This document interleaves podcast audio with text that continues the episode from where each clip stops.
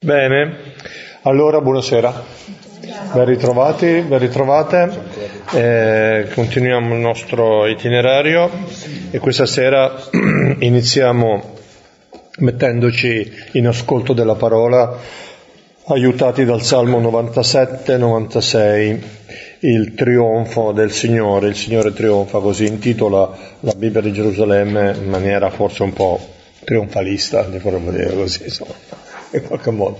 Però appunto diciamo anche forse possiamo accoglierla anche un po' come una provocazione, visto che stiamo eh, leggendo questo capitolo 13 del Vangelo di Giovanni dove vediamo come il Signore trionfa ed è un modo assai particolare come, come già abbiamo potuto modo di intravedere eh, l'altra volta e oggi diciamo l'immagine sarà ancora più plastica, ancora più eh, forte, più significativa per noi. Bene, iniziamo questo, con questo salmo, dicevo, come sempre lo preghiamo a due cori, facciamo da questa parte il primo, il primo coro e dalla parte di Beppe il secondo coro. Nel nome del Padre, del Figlio e dello Spirito Santo. Amen. Amen. Il Signore regna, esulti la terra, gioiscano le isole tutte. Nubi e tenebre lo avvolgono, giustizia e diritto sostengono il suo trono. Un fuoco cammina davanti a lui e brucia tutto intorno i suoi nemici. Le sue folgori rischiarano il mondo, vede e trema la terra. I monti fondono come cera davanti al Signore, davanti al Signore di tutta la terra. Annunciano i cieli la sua giustizia e tutti i popoli vedano la sua gloria. Si vergognino tutti gli adoratori di statue e chi si vanta del nulla degli idoli. A lui si prostrino tutti gli dei. Ascolti Sion e ne gioisca, esultino i villaggi di Giuda, a causa dei tuoi giudizi, Signore. Perché tu, Signore, sei l'Altissimo su tutta la terra eccelso su tutti gli dei. Odiate il male voi che amate il Signore, Egli custodisce la vita dei suoi fedeli, li libera dalle mani dei malvagi. Una luce è spuntata per il giusto, una gioia per i retti di cuore. Gioite giusti nel Signore, della sua santità celebrate il ricordo. Gloria al Padre e al Figlio e allo Spirito Santo, come era nel principio e ora e sempre, nei secoli dei secoli. Amen. Ecco, come dicevo, questo salmo può essere interessante perché ci parla di, di un Signore che regna, di un Signore che ha come eh, come base del suo trono la giustizia e il diritto e questa immagine della giustizia ritorna anche dopo. I cieli annunciano la sua giustizia e i popoli vedono la sua gloria. E allora qui eh, possiamo, eh, come dire, declinare questa, questa parola, questo salmo con questa immagine molto bella del trono fondato sulla giustizia proprio eh, nell'immagine della lavanda dei piedi, no? di qual è questo trono, qual è questa giustizia, qual è questo regno, dove si vede la gloria di Dio, eh, si vede in questo Gesù, in quest'uomo che depone le vesti e si mette a lavare i piedi ai suoi discepoli. E la giustizia di Dio non è altro che questo, cioè offrire una possibilità di vita a chi eh, non è degno, a chi è morto, potremmo dire. No?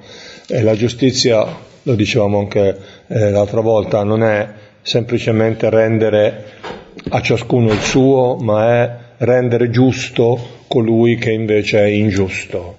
Eh, questo, questo, questo, gesto che Gesù fa, eh, tra le altre cose, esprime proprio questo. E allora questo potremmo dire scatena la gioia, questo termine, questa, questa dimensione della gioia che ritorna in tutto questo salmo, eh, ascolta Sion ne gioisce, esultano i villaggi di Giuda a causa dei giudizi del Signore. No?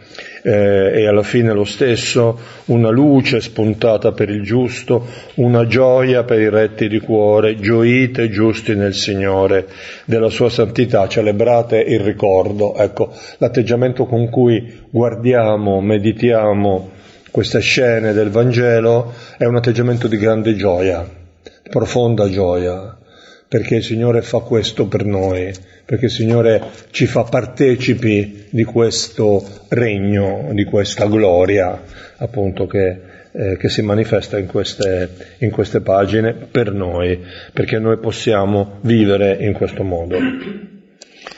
Ecco, questo salmo ci introduce nel brano di questa sera, che è Giovanni 13, dal versetto 6 al versetto 20, Abbiamo visto la volta scorsa all'inizio del libro della gloria e del, di questa seconda parte del Vangelo di Giovanni, dopo aver raccontato i vari segni che Gesù ha compiuto, adesso ci fa entrare in quella che è la, il racconto della passione, morte e risurrezione.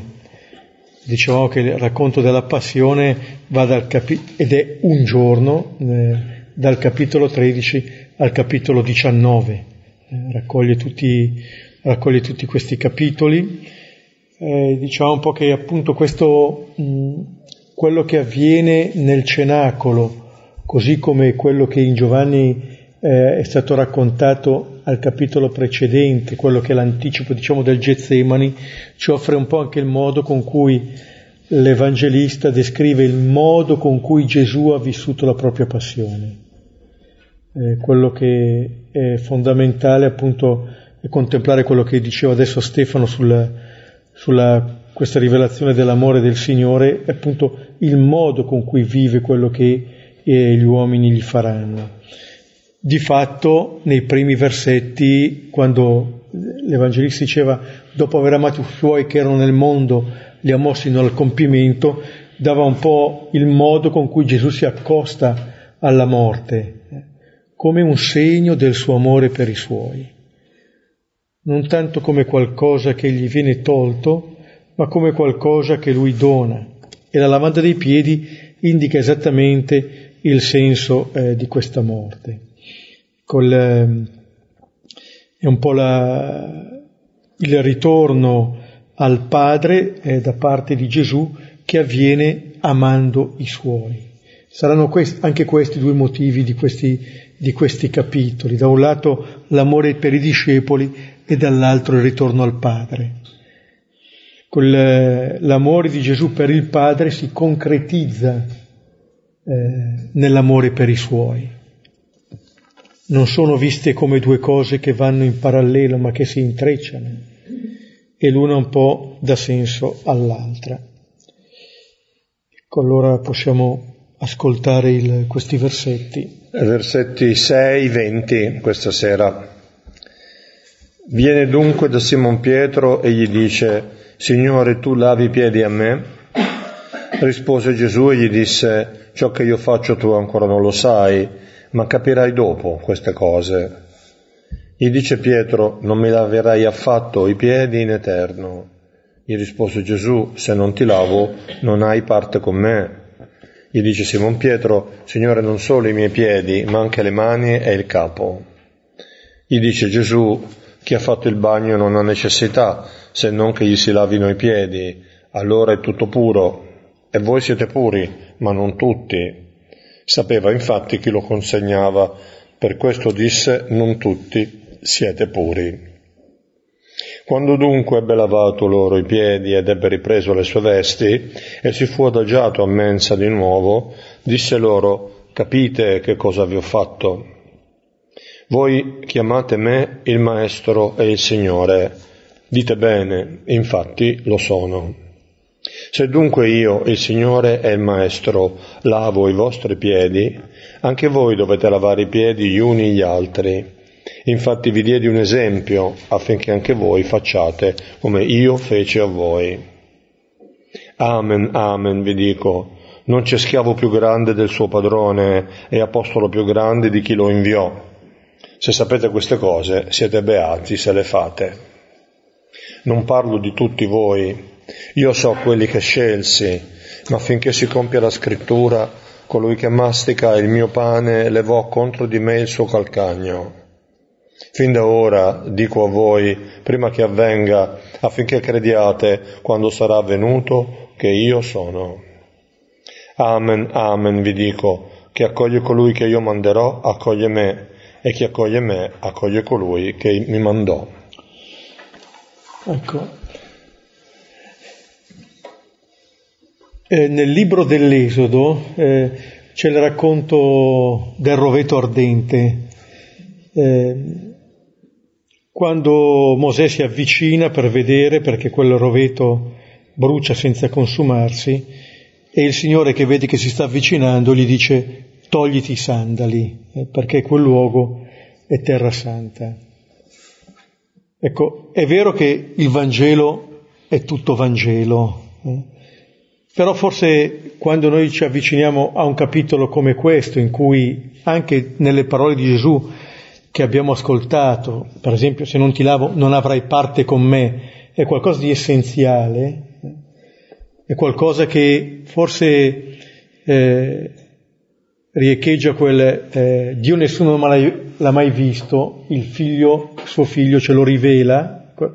Ecco, qui si fa davvero eh, qualcosa che si pone davanti ai nostri occhi e che possiamo contemplare sempre. Allora da un lato potremmo dire ci togliamo i sandali per entrare in questo cenacolo a contemplare, dall'altra parte ci togliamo i sandali eh, perché anche noi eh, possiamo eh, accogliere questa lavanda dei piedi, perché anche noi ci possiamo far lavare i piedi da questo Signore, da questo Gesù, che appunto lava i piedi suoi, non so, avete visto quante volte ritorna anche l'espressione di lavare i piedi, lavo i piedi, eccetera.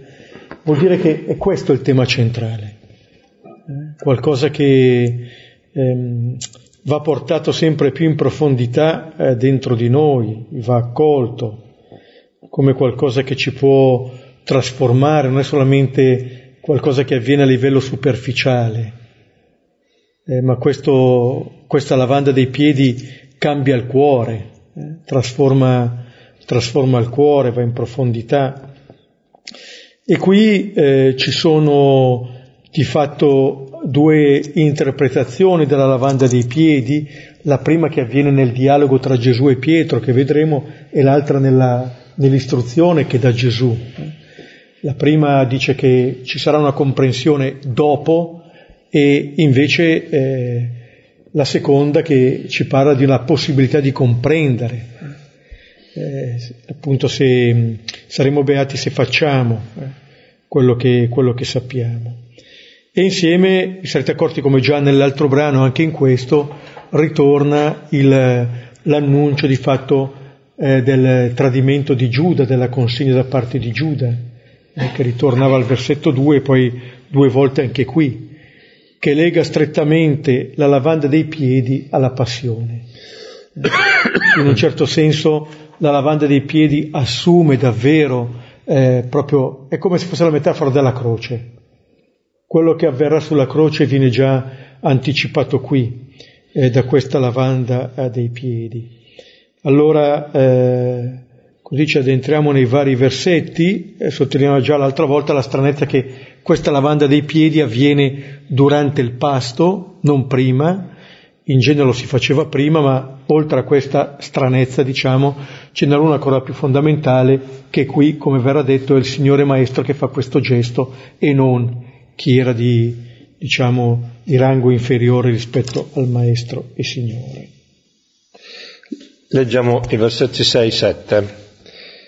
Viene dunque da Simon Pietro e gli dice Simone viene dunque da Simon Pietro e gli dice Simone tu, tu lavi i miei piedi, Signore tu lavi i miei piedi. Rispose Gesù e gli disse ciò che io faccio tu ancora non sai, ma capirai dopo queste cose.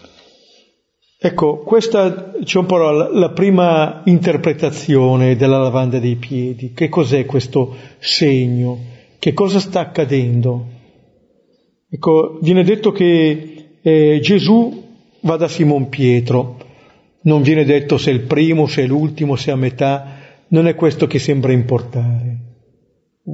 Qua spiccheranno le due figure di Simon Pietro e di Giuda e eh, lo vedremo perché poi si, si, rivolgerà a Pietro, ma si rivolgerà attraverso Pietro a tutti. Pietro diventa qui un po' il rappresentante di tutti e eh, Pietro eh, manifesta la propria sorpresa perché quello che sta accadendo è qualcosa che è un gesto, come dire, senza precedenti, che il Signore eh, lavi i piedi eh, ai discepoli. Ora, eh, il fatto che lo chiami appunto Signore mostra già che Pietro vuole dire a Gesù qualcosa che riguarda il modo eh, di concepire questa signoria di Gesù. E eh, quello che mette in risalto il discepolo è la distanza. Tu a me lavi i piedi. E non è solamente una sorpresa, è qualcosa che sconvolge Pietro. Eh, Matteo quando Gesù si reca a ricevere il battesimo da Giovanni, là è, è Giovanni che eh, quasi si oppone a questo, eh, a questo, desiderio di Gesù. E invece eh, eh, Gesù va da Pietro proprio perché quello che è in gioco, potremmo dire, è davvero la natura del rapporto tra il Signore e Pietro, tra il Signore e il discepolo. E quello che qui sta uh, avvenendo appunto è la manifestazione di un rovesciamento eh, di quelle che sono le nostre attese. E quello che Pietro eh, mette in atto è una sorta di difesa, di resistenza a un gesto di amore gratuito pienamente gratuito. Ecco, ehm, potremmo chiedere a Pietro, ma forse attraverso Pietro potremmo chiederci, quando facciamo anche noi questa esperienza, che cos'è che ci fa difficoltà?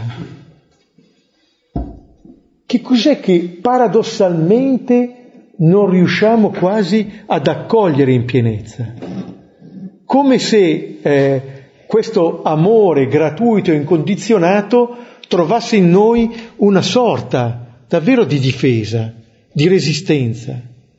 Come dire, possibile che ci sia un gesto eh, disinteressato? Se qualcuno tesse la mia logica, dico sì, senti, di che cosa hai bisogno? Eh? Per dire co- con una battuta, ma a volte è così. E a volte noi guardiamo no, nelle nostre relazioni nelle, eh, e vediamo che può scattare questa logica dell'interesse, anche benevola, non è per forza che sia qualcosa di cattivo. E eh, lo stupore che prende, eh, che prende corpo nelle, nelle parole di Pietro sembra dire esattamente questo, tu a me. Cioè, Pietro non se l'aspetta, in un certo senso rimane spiazzato. E Gesù eh, che gli dice, ciò che io faccio tu ancora non sai, ma capirai dopo queste cose. Poi più avanti vedremo in questo capitolo, mi seguirai più tardi. E, e dopo, capirai dopo queste cose. Noi abbiamo già visto nei Vangeli, al capitolo secondo, al capitolo dodicesimo, cioè quando Gesù compie dei segni, i discepoli dopo si ricordano. Dopo quando? Dopo la risurrezione e dopo il dono dello Spirito. Lì prendono coscienza, prendono consapevolezza di quello che è accaduto. E notate, dicendo questo, Gesù, in un certo senso, non si aspetta neanche che venga compreso. Guardate, questo è, è, da un lato appunto è il Signore che, eh, che dice va bene, eh, dopo il dono dello Spirito capirete, ma in questo momento Gesù sta eh, donando se stesso, il dono più grande che potesse fare, e mette in conto di non essere compreso. Umanamente, ah, diciamo, come minimo ci dispiace non essere compresa. Però vedete, in questo modo Gesù mostra che quello che lui ha a cuore non è tanto che lui venga compreso, non è questo? Ma che i suoi discepoli pian piano eh, sentano, scoprano, sperimentino di essere amati. E paradossalmente il fatto di non comprenderlo li metterà nella condizione in cui davvero potranno sperimentare questa gratuità. Quando Gesù dodicenne dice le prime parole nel Vangelo di Luca, suo padre e sua madre non lo comprendono. Essi non compresero le sue parole.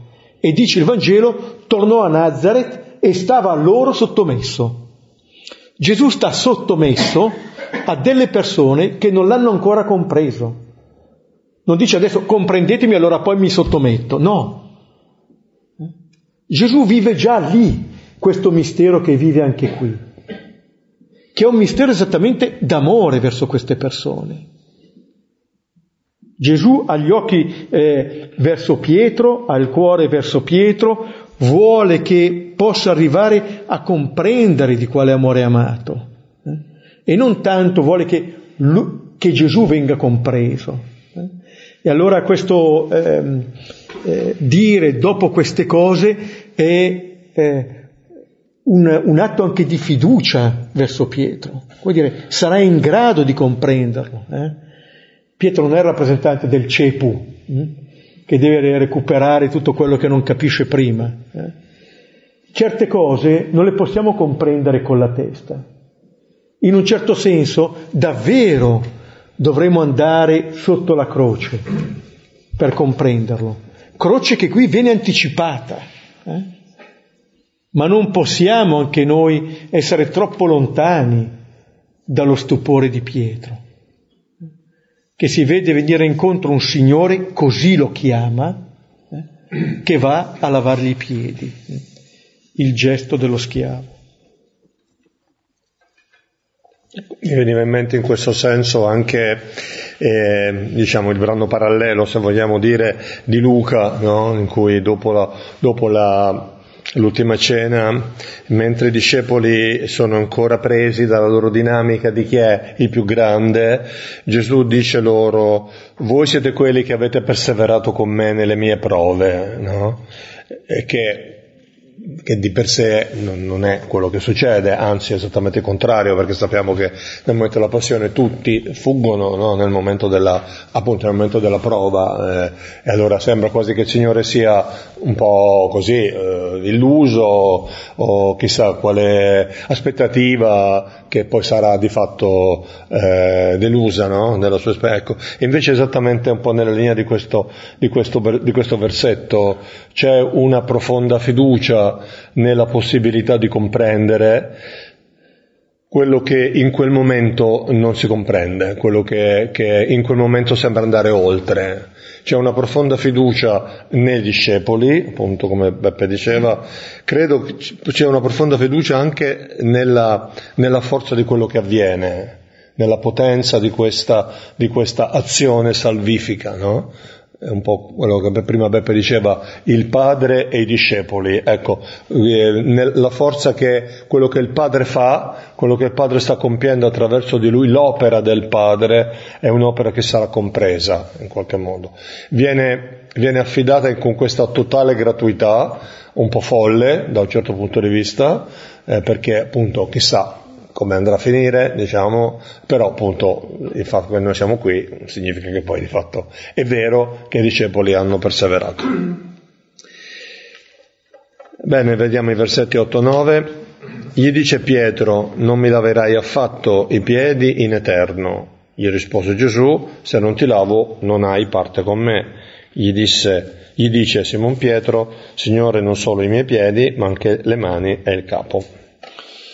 Continua Pietro eh, nella sua obiezione, non mi laverai affatto i piedi in eterno, ecco qui esplicita quello che era il suo stupore precedente.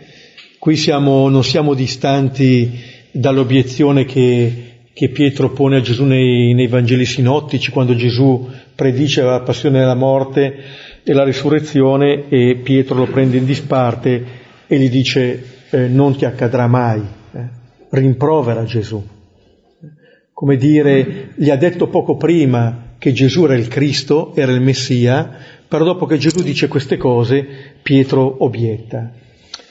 Allora, eh, la prima parte, per esempio, del Vangelo di Matteo, quello che abbiamo ascoltato nel Vangelo della cattedra di San Pietro, e finiva lì. Però sappiamo come prosegue. Pietro un attimo sulla cattedra, l'altro dopo, l'attimo dopo è dietro la lavagna, perché Gesù dice dietro di me Satana. Eh? Perché appunto eh, Pietro eh, dice che appunto è il Signore, avevamo visto il capitolo sesto, aveva detto, Signore, da chi andremo? Tu solo hai parole di vita eterna. Eppure, adesso, mostra ancora di avere, eh, di essere abitato da una logica diversa da quella di Gesù. Pietro si sta immaginando un Gesù diverso, non un Gesù che lava i piedi. Questo è quello che sconvolge. Non vuole che Gesù gli lavi i piedi. Ancora una volta, guarda, sembra proprio che questa esperienza di essere amati così ci faccia problema. Ci faccia problema. È come se ci togliesse quasi l'iniziativa, la possibilità di governare noi le cose. Da un lato l'attendiamo, dall'altra parte non ci affidiamo. Eh? Ricordo che tanto tempo fa, nella mia prima tappa qui a Villa Pizzone, c'era qui un'amica della comunità con una sua amica dell'Oriente, che raccontava che ad ogni dono che faceva lei doveva dare qualcosina comunque, cioè non, riceve, non, non riceveva mai un dono senza dare qualcosa d'altro. Ecco, questa è, è l'esperienza che eh, eh, del, dell'Apostolo. Eppure Gesù dice, se non ti lavo non hai parte con me. Cioè Gesù sta dicendo a Pietro, ma ad ogni discepolo, che se non passiamo attraverso questa esperienza di Lui che ci lava i piedi, noi non abbiamo parte con Gesù. Cioè la lavanda dei piedi, con quello che significa, è essenziale, è indispensabile per entrare nel rapporto con Gesù. Notate anche, Gesù non dice se non ti lasci lavare i piedi, che sarebbe ancora un modo in cui Pietro ha l'iniziativa. No, se non ti lavo. Questo gesto ha solo in Gesù il soggetto. E notiamo, è estremamente liberante questo. Noi non dobbiamo far niente, in un certo senso, se non accogliere questo Gesù e il suo amore. E questa lavanda dei piedi è l'atto da cui dipende ogni futuro rapporto con Gesù. Se lui non mi lava, io non avrò parte con lui. E notate, lui sta lavando i piedi a tutti, non ne esclude nessuno. Eppure, eppure appunto c'è questa eh, fatica. Pietro qui è invitato ad accogliere un dono che esattamente eh, fa sì che questo dono non sia altro che la morte di Gesù per lui. Questo è quello che eh, potrà aprire davvero il discepolo alla verità dell'amore. Dirà Giovanni nella sua prima lettera, noi abbiamo conosciuto e creduto l'amore che Dio ha per noi. Questo. Oppure anche Paolo, non nella Galati 2.20. Questa mia vita nella carne la vivo nella fede del Figlio di Dio che mi ha amato e ha consegnato se stesso per me. Questa è l'esperienza fondamentale del credente. Noi esattamente crediamo in questo. Poi Pietro nella sua controrisposta sembra comprendere, dice, eh, Signore, non solo i piedi ma anche le mani e il capo. Eh? Sì, da un lato eh, c'è questa estrema generosità anche nella risposta di Pietro, forse il dire appunto no, che eh, vuole che tutta la sua persona sia trasformata. Il rischio qual è? Quello di intendere anche questo gesto come una sorta di purificazione. Ma Gesù non vuole purificare l'esterno nostro, vuole che noi lo accogliamo in profondità. Questo vuol dire se non ti lavo. Come dire, se non accogli il dono della mia vita per te, quello che dirà il capitolo 15, nessuno ha un amore più grande di questo, dare la vita per i propri amici. Il dono della vita, la croce appunto come segno di amore verso di noi, non come segno di sofferenza. Certo, eh, è inclusa questa, però per farci vedere fin dove arriva l'amore. Per questo che noi nelle chiese abbiamo questi crocifissi, perché in un certo senso ci fanno vedere la sua e la nostra verità, chi è lui e chi siamo noi per lui. Allora, eh, questo è quello che eh, viene, viene, mostrato a Pietro come, eh, come dire, come se fosse l'espressione eh, dell'amore portata a compimento. Questo è il se non ti lavo. Versetti 10-11, gli dice Gesù, chi ha fatto il bagno non ha necessità se non che gli, siano, che gli siano lavati i piedi e allora è tutto puro. E voi siete puri, ma non tutti. Sapeva infatti chi lo consegnava, per questo disse non tutti siete puri. Come vedete qui il dialogo con Pietro si allarga a questo voi, che sono i discepoli in quel momento, quelle voi che può comprendere anche noi lettori del Vangelo. Gesù respinge l'interpretazione che Pietro forse dava, eh, di un'interpretazione di un certo rito, e anche qui non ci addentriamo se questa la, lavaggio dei piedi, se lavare prima il battesimo, lavare dei piedi alla penitenza, non ci interessa tanto questo.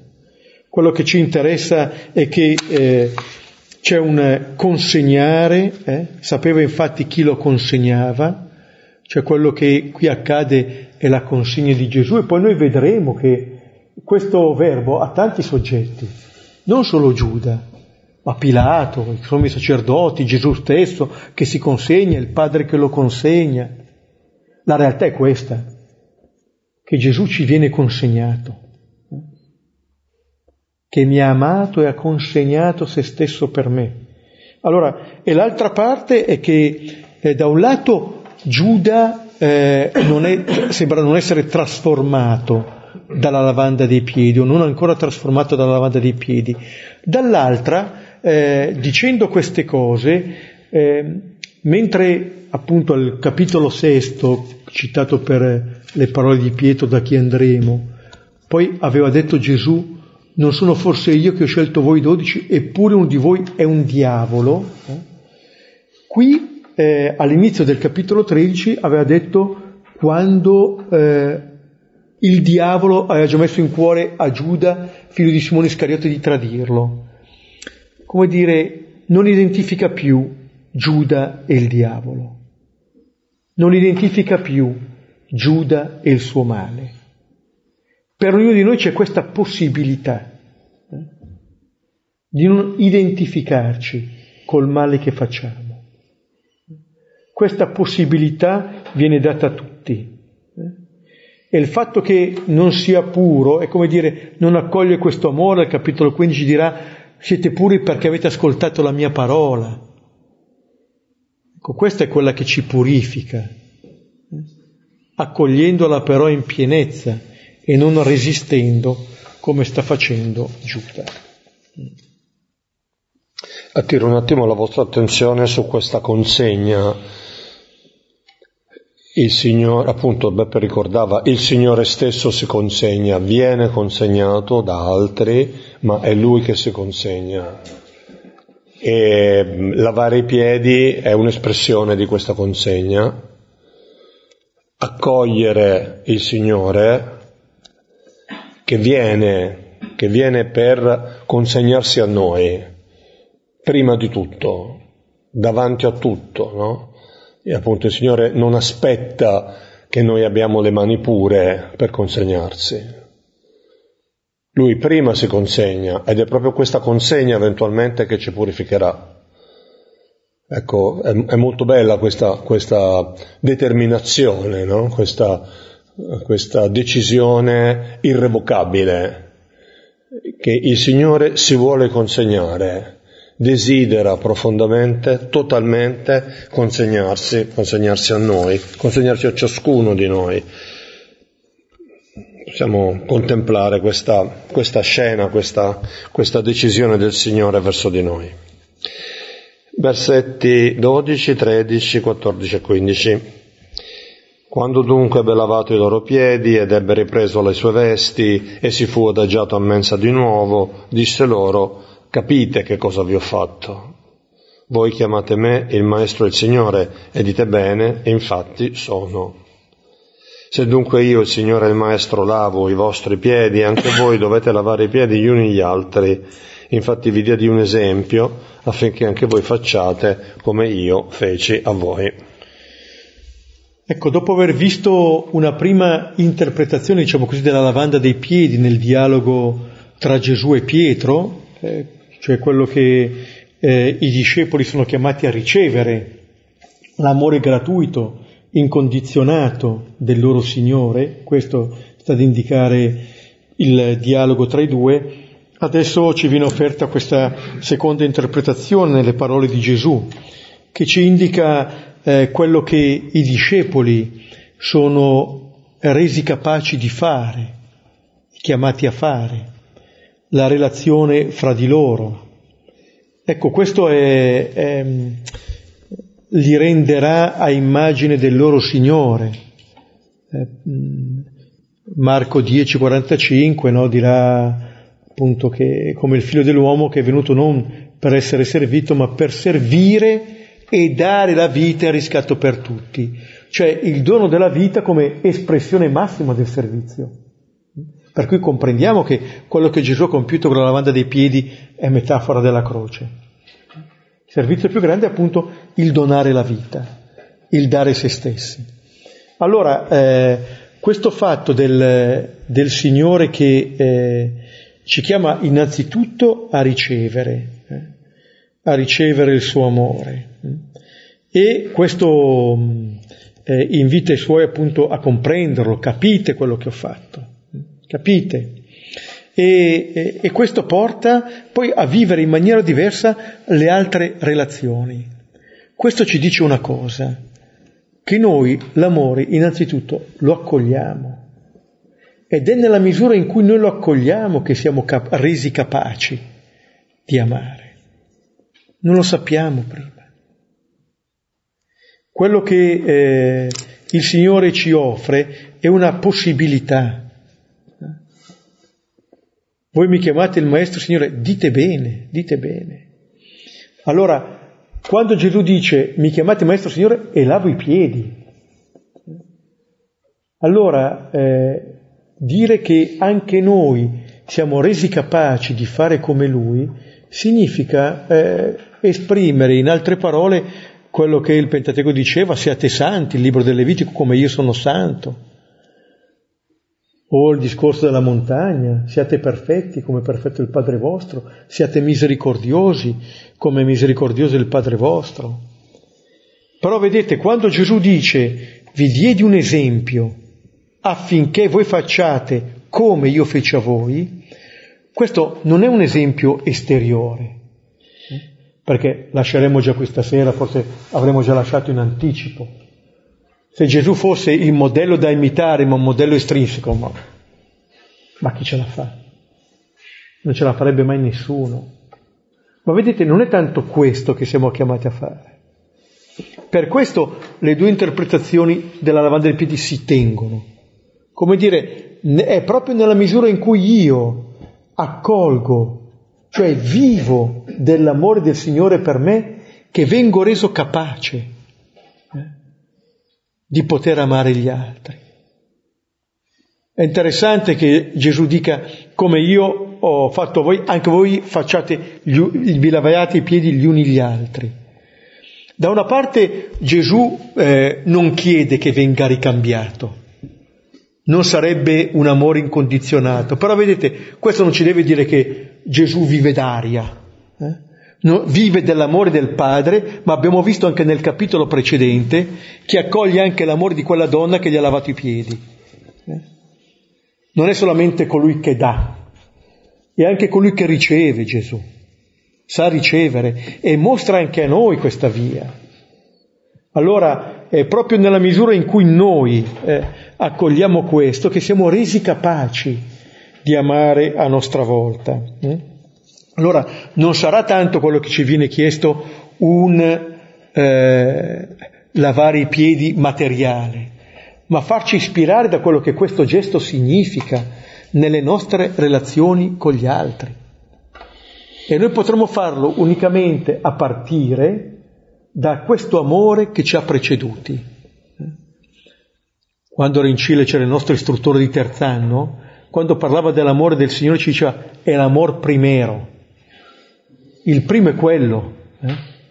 Gli altri vengono dopo, vengono dopo, ma è per questo che noi le comprenderemo anche dopo. Le comprenderemo quando comprenderemo innanzitutto che siamo amati.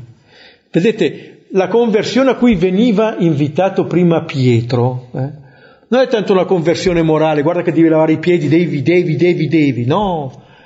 La prima conversione è la conversione dell'immagine di Dio che ti porti dentro perché a partire da quell'immagine lì che poi verranno trasformate anche le altre relazioni che vivi. Nessun dovere, nessun imperativo morale, nessun obbligo.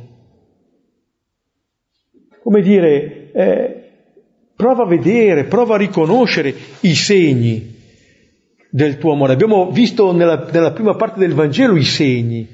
Di che cosa erano segni? Se non di questo Signore che desidera darsi a me.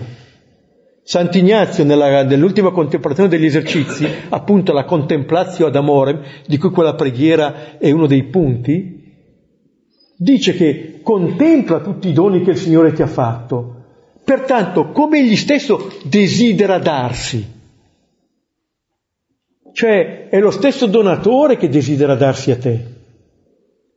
E allora quello che Gesù dice eh, eh, diventa davvero la possibilità per noi di una vita nuova, quel come, eh, perché anche voi facciate come io feci a voi, non è allora solamente l'illustrare un modo di fare, ma è fondare il nostro agire.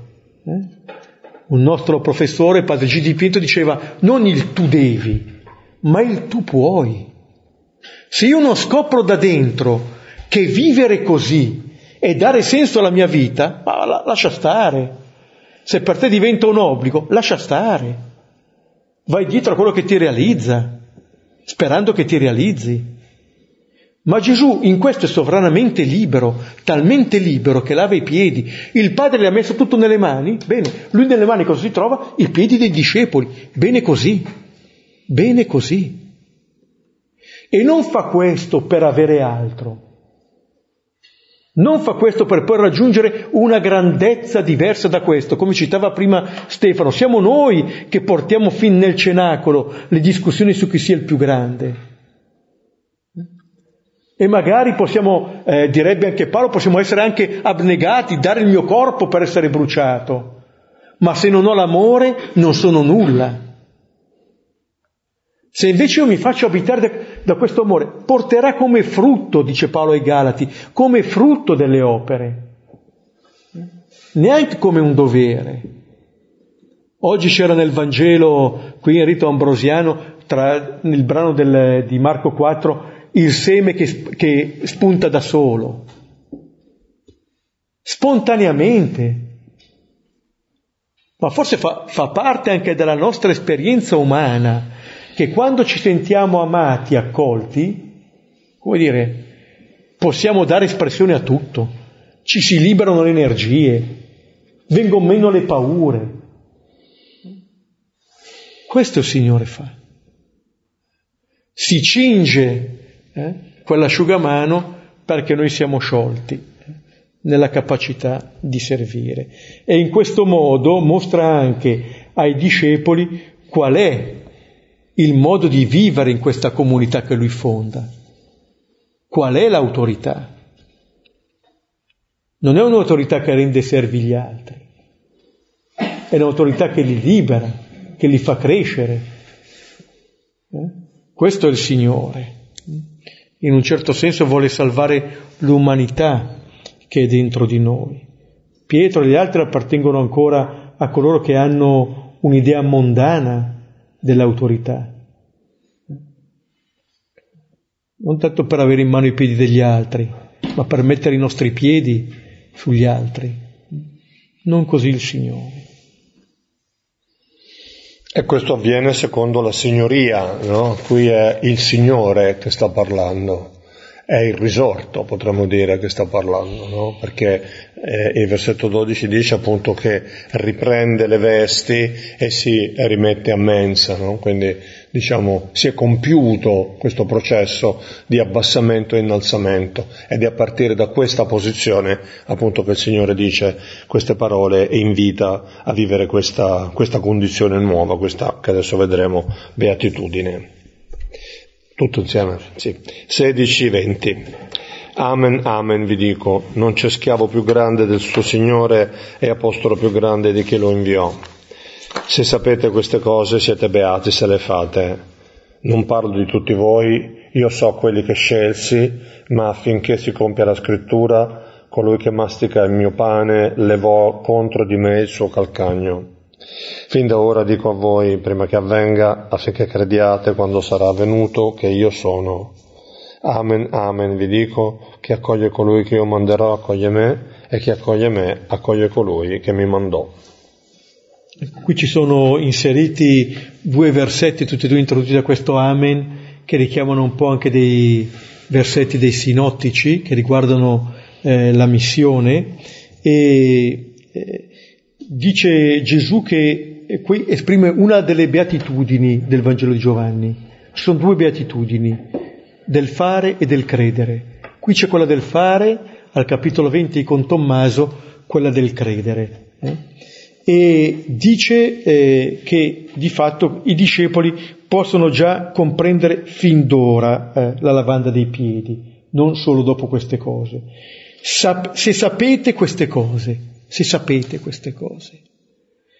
Allora è una comprensione eh, profonda, eh, una comprensione, potremmo dire, interiore.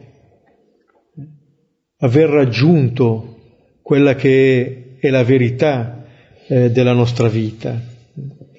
Allora eh, la felicità, la beatitudine è vincolata appunto al compimento del fare. E allora eh, po' come quando Gesù terminava il discorso della montagna, no? in Luca e Matteo, diceva chi ascolta queste mie parole le mette in pratica, chi ascolta queste mie parole e non le mette in pratica. Eh? Sapendo queste cose sarete beati eh, se le fate. C'è una beatitudine, che è una beatitudine del fare. Hm?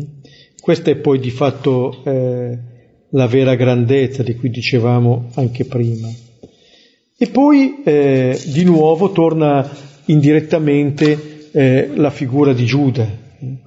Gesù era perfettamente consapevole di questa possibilità, eh, di fatto che Giuda gli si sta eh, rivoltando contro. E in un certo senso possiamo comprendere ancora meglio quello che è stato il gesto di Gesù. Gesù ha lavato i piedi a tutti, ha lavato i piedi a Pietro che l'avrebbe rinnegato, a Giuda che l'avrebbe tradito, agli altri che sarebbero fuggiti. Ed è interessante che qui eh, eh, cita il, il, Salmo, il Salmo 41, no? versetto 10, dicendo che di fatto anche questo tradimento un po' è, è stato anche previsto dalla scrittura, come dire che rientra è proprio un compimento quello che avviene, si compie la scrittura. E notate, colui che mastica il mio pane levò contro di me il suo calcagno. Questa è la citazione del Salmo. Colpisce eh, che Gesù, appunto, Bene, riprenda questo salmo, dica che tutto quello che sta avvenendo lo vive anche in un, in modo, in un modo quasi orante nella preghiera, ma colpisce molto questo calcagno. In un certo senso, Giuda se l'è trovato lavato poco prima questo calcagno. Cioè alzerà quel calcagno che Gesù gli ha lavato. Non è forse questo un dire che è amato in profondità? Non è che è amato il male che Giuda farà, ma Giuda è amato anche nel male che sta facendo da questo Gesù. Come se il perdono che Gesù gli offre, glielo offre in anticipo. a questi discepoli che sono come le pecore perdute, che sono minacciate. Gesù eh, non dà tanto delle istruzioni, li ama, li ama sino alla fine. Allora in questo modo mm, eh, Gesù eh, vince quella che è stata la menzogna del serpente quello che poi contempleremo anche sulla croce, ma che possiamo già qui contemplare nel Gesù che lava i piedi, che lava il calcagno di Giuda. Quella menzogna che intendeva separarci, dividerci, questo fa il diavolo, da Dio. Toglierci la fiducia nell'amore del Signore verso di noi. Quello che Gesù compie è esattamente questo. Per questo qui i due veri protagonisti no, sono Gesù e questo avversario. Questa è la vera lotta. E Gesù sta rivelando il Padre. Così si rivela, abbiamo pregato anche nel Salmo, no? che il Signore rivela così la sua gloria, così la sta rivelando. Questo non è tanto un passaggio a qualcos'altro, è il passaggio di Gesù al Padre che avviene in questo modo. E allora quello a cui eh, tende appunto tutto questo è la fede dei discepoli, affinché crediate quando sarà venuto che io sono. Diceva al capitolo ottavo, quando sarò stato innalzato allora crederete che io sono. Lì ci sarà la vittoria piena, definitiva. Sapere appunto che Gesù è padrone di quello che sta accadendo, sa bene ma allora quello che noi saremo chiamati a contemplare sulla croce non sarà il fallimento.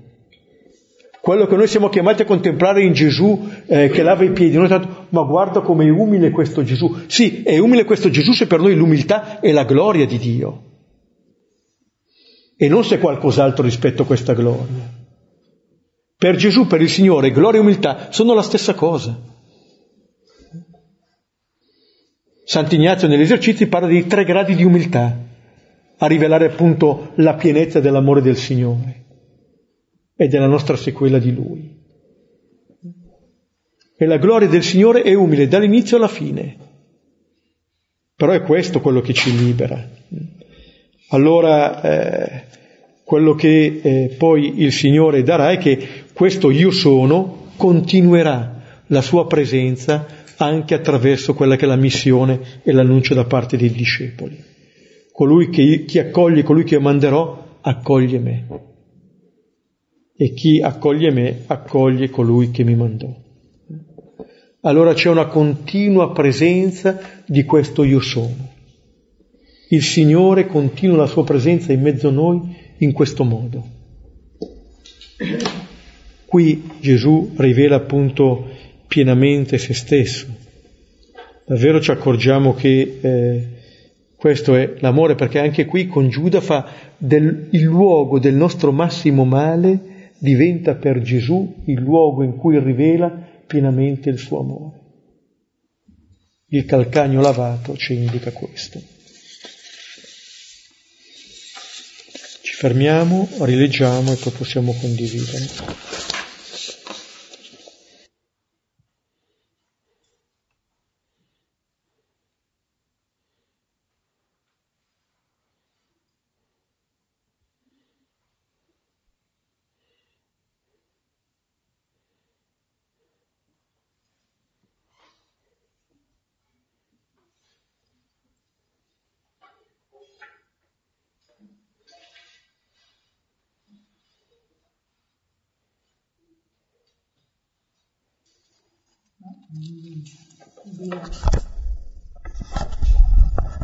Così mi viene da riflettere un po' sul problema dell'accoglienza di dare amore perché talmente assolutamente non è possibile una reciprocità e quindi è talmente più di noi che mi sembra che ci faccia difficoltà questo, un po' come l'esempio che dicevi, no? che davanti a un dono ci sentiamo sempre in obbligo. Questo soprattutto da adulti. Forse un atteggiamento che può aiutarci è quello del bambino, ma dell'infante, l'infante che non capisce e accoglie però. Allora mi veniamo queste due sottolineature.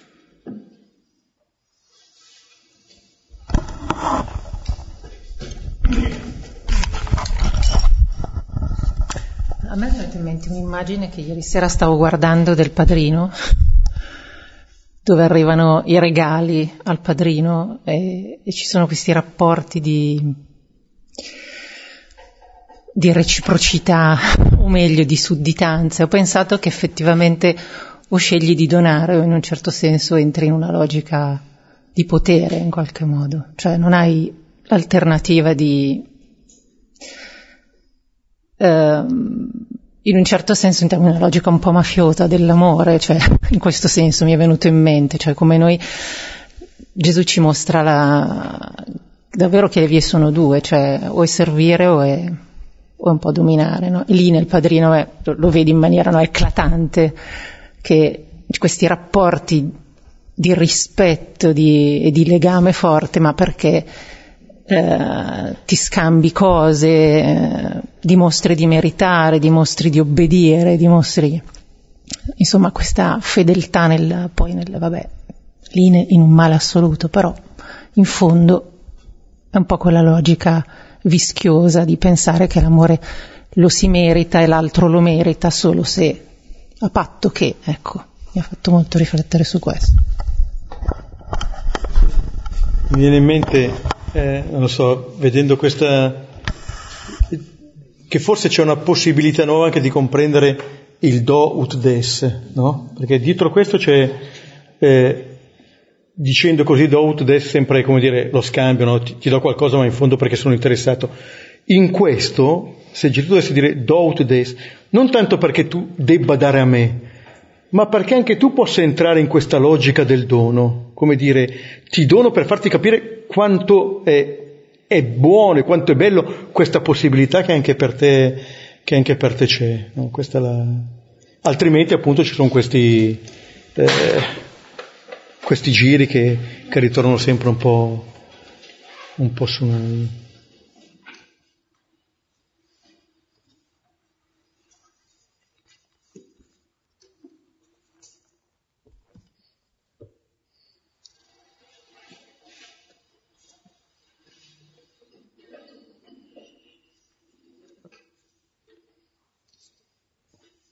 Bene, allora possiamo, possiamo finire qui, chiudiamo come sempre eh, pregando insieme la preghiera dei figli, affidandoci reciprocamente a questo amore che si consegna.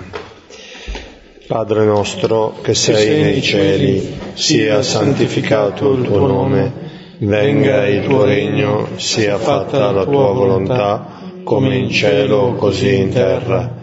Dacci oggi il nostro pane quotidiano e rimetti a noi i nostri debiti, come anche noi li rimettiamo ai nostri debitori, e non abbandonarci alla tentazione, ma liberaci dal male. Amen. Ci benedica ora e sempre Dio Onnipotente, Padre, Figlio e Spirito Santo. Amen. Bene, grazie a tutti, buona serata, buonanotte e ci troviamo la settimana prossima, il 30 gennaio.